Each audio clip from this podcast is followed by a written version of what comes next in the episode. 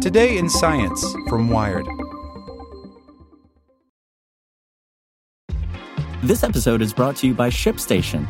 You know, some things take a lot of work, like sending little robots to far off distant planets. And just as that's challenging, so too is running a successful e commerce business, especially when there's so much to do. So I want to introduce you all to ShipStation. Now, I love using ShipStation because of its easy to use dashboard, which makes managing orders and printing labels a breeze and super smooth. Oh, and the customer service is just out of this world. It's exactly what you need to help grow your business. Sign up for your free 60-day trial at shipstation.com slash technews. That's shipstation.com slash technews. When you need mealtime inspiration, it's worth shopping Kroger, where you'll find over 30,000 mouthwatering choices that excite your inner foodie. And no matter what tasty choice you make, you'll enjoy our everyday low prices, plus extra ways to save, like digital coupons worth over $600 each week. You can also save up to $1 off per gallon at the pump with fuel points. More savings and more inspiring flavors make shopping Kroger worth it every time. Kroger, fresh for everyone. Fuel restrictions apply. Today in Science from Wired. A powerful ISS instrument will hunt for minerals in dusty lands. NASA's EMIT mission will better analyze the grime from dust spewing regions, a critically understudied factor in climate change. By Matt Simon. What blows through the Sahara doesn't stay in the Sahara. The vast African desert regularly burps up clouds of dust that fly into Europe, turning snow capped mountains orange. They travel clear across the Atlantic Ocean, fertilizing the Amazon rainforests with phosphorus. The stuff can even reach the United States. But for all their bluster, the Sahara's dust emissions and the grime from any other desert region are not well accounted for in climate models. While satellites can track the plumes as they move around the atmosphere, scientists don't have enough data to definitively show how dust could cool or warm the planet, either accelerating or slowing human caused climate change. Our data sets are based on 5,000 samples of soil, and that's not nearly enough coverage, says Natalie Mahowald, an Earth system scientist at Cornell University. Nobody wants to go to the middle of the desert to figure out what soils are, so Mahowald has been collaborating with NASA on the Earth Surface Mineral Dust Source Investigation Mission, or EMIT, which launches to the International Space Station next month. Their instrument will use a powerful technique known as spectroscopy, which astronomers have used for decades to determine the composition of faraway objects, but turn it earthward to analyze our own lands. That will finally give scientists a global portrait of where dust is coming from, what it's made of, and how those particulates might be influencing the climate. Remotely sensing it makes just way, way more sense, says Mahowald. Any material's molecules absorb and then emit electromagnetic radiation in unique ways, so astronomers can use a spectrometer to analyze the light coming off a distant planet, isolating individual elements like hydrogen or carbon based on their distinct signatures. That planet may be billions upon billions of miles away, yet its atmospheric composition is betrayed by the light bouncing off it. It's a bit like being able to take someone's fingerprint, even if you're never able to touch them. The EMIT spectrometer, which will be attached to the underside of the ISS, will image the Earth in 50 mile wide swaths, hunting for the unique signatures of specific minerals.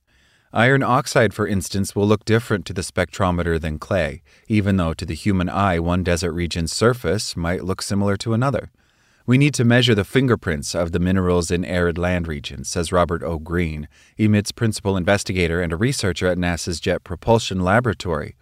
We'll have enough mineral maps within a year to then start providing new initialization information for the climate models. Plugging that new data into existing models will give climate scientists a better understanding of dust's role in our planet's temperature. Traditionally, researchers have represented dust as a kind of simplified average, a yellow haze.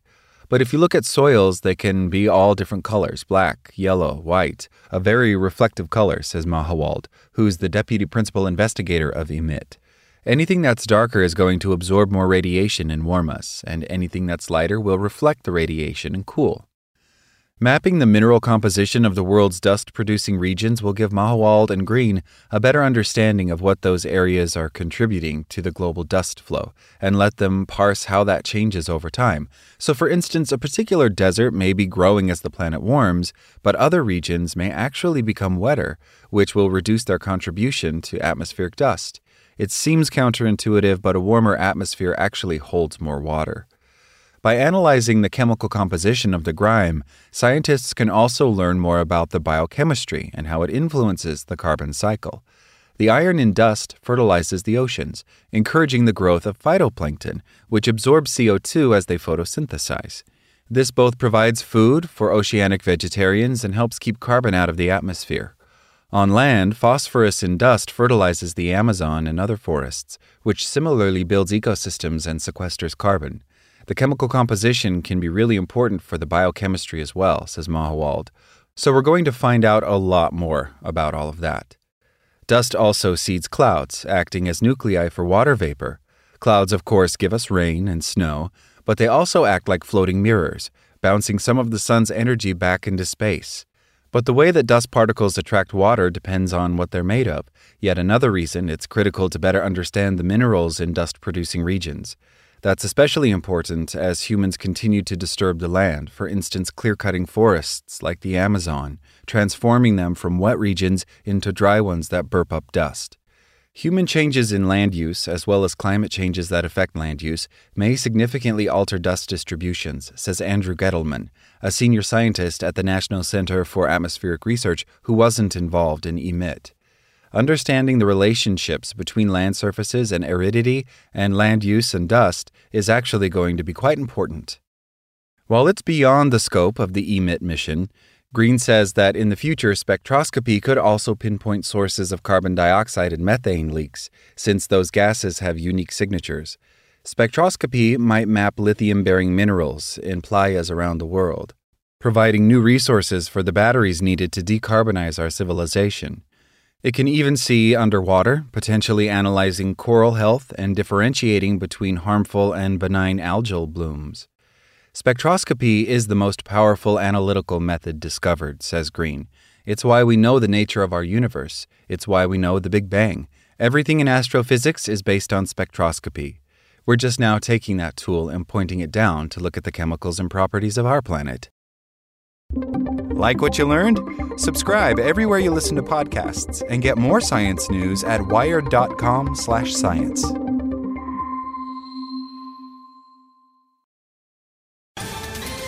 Ohio, ready for some quick mental health facts? Let's go. Nearly 2 million Ohioans live with a mental health condition. In the US, more than 50% of people will be diagnosed with a mental illness in their lifetime depression is a leading cause of disability worldwide. So, why are some of us still stigmatizing people living with a mental health condition when we know all of this? Let's listen to the facts and beat the stigma. Ohio, challenge what you know about mental health at beatthestigma.org.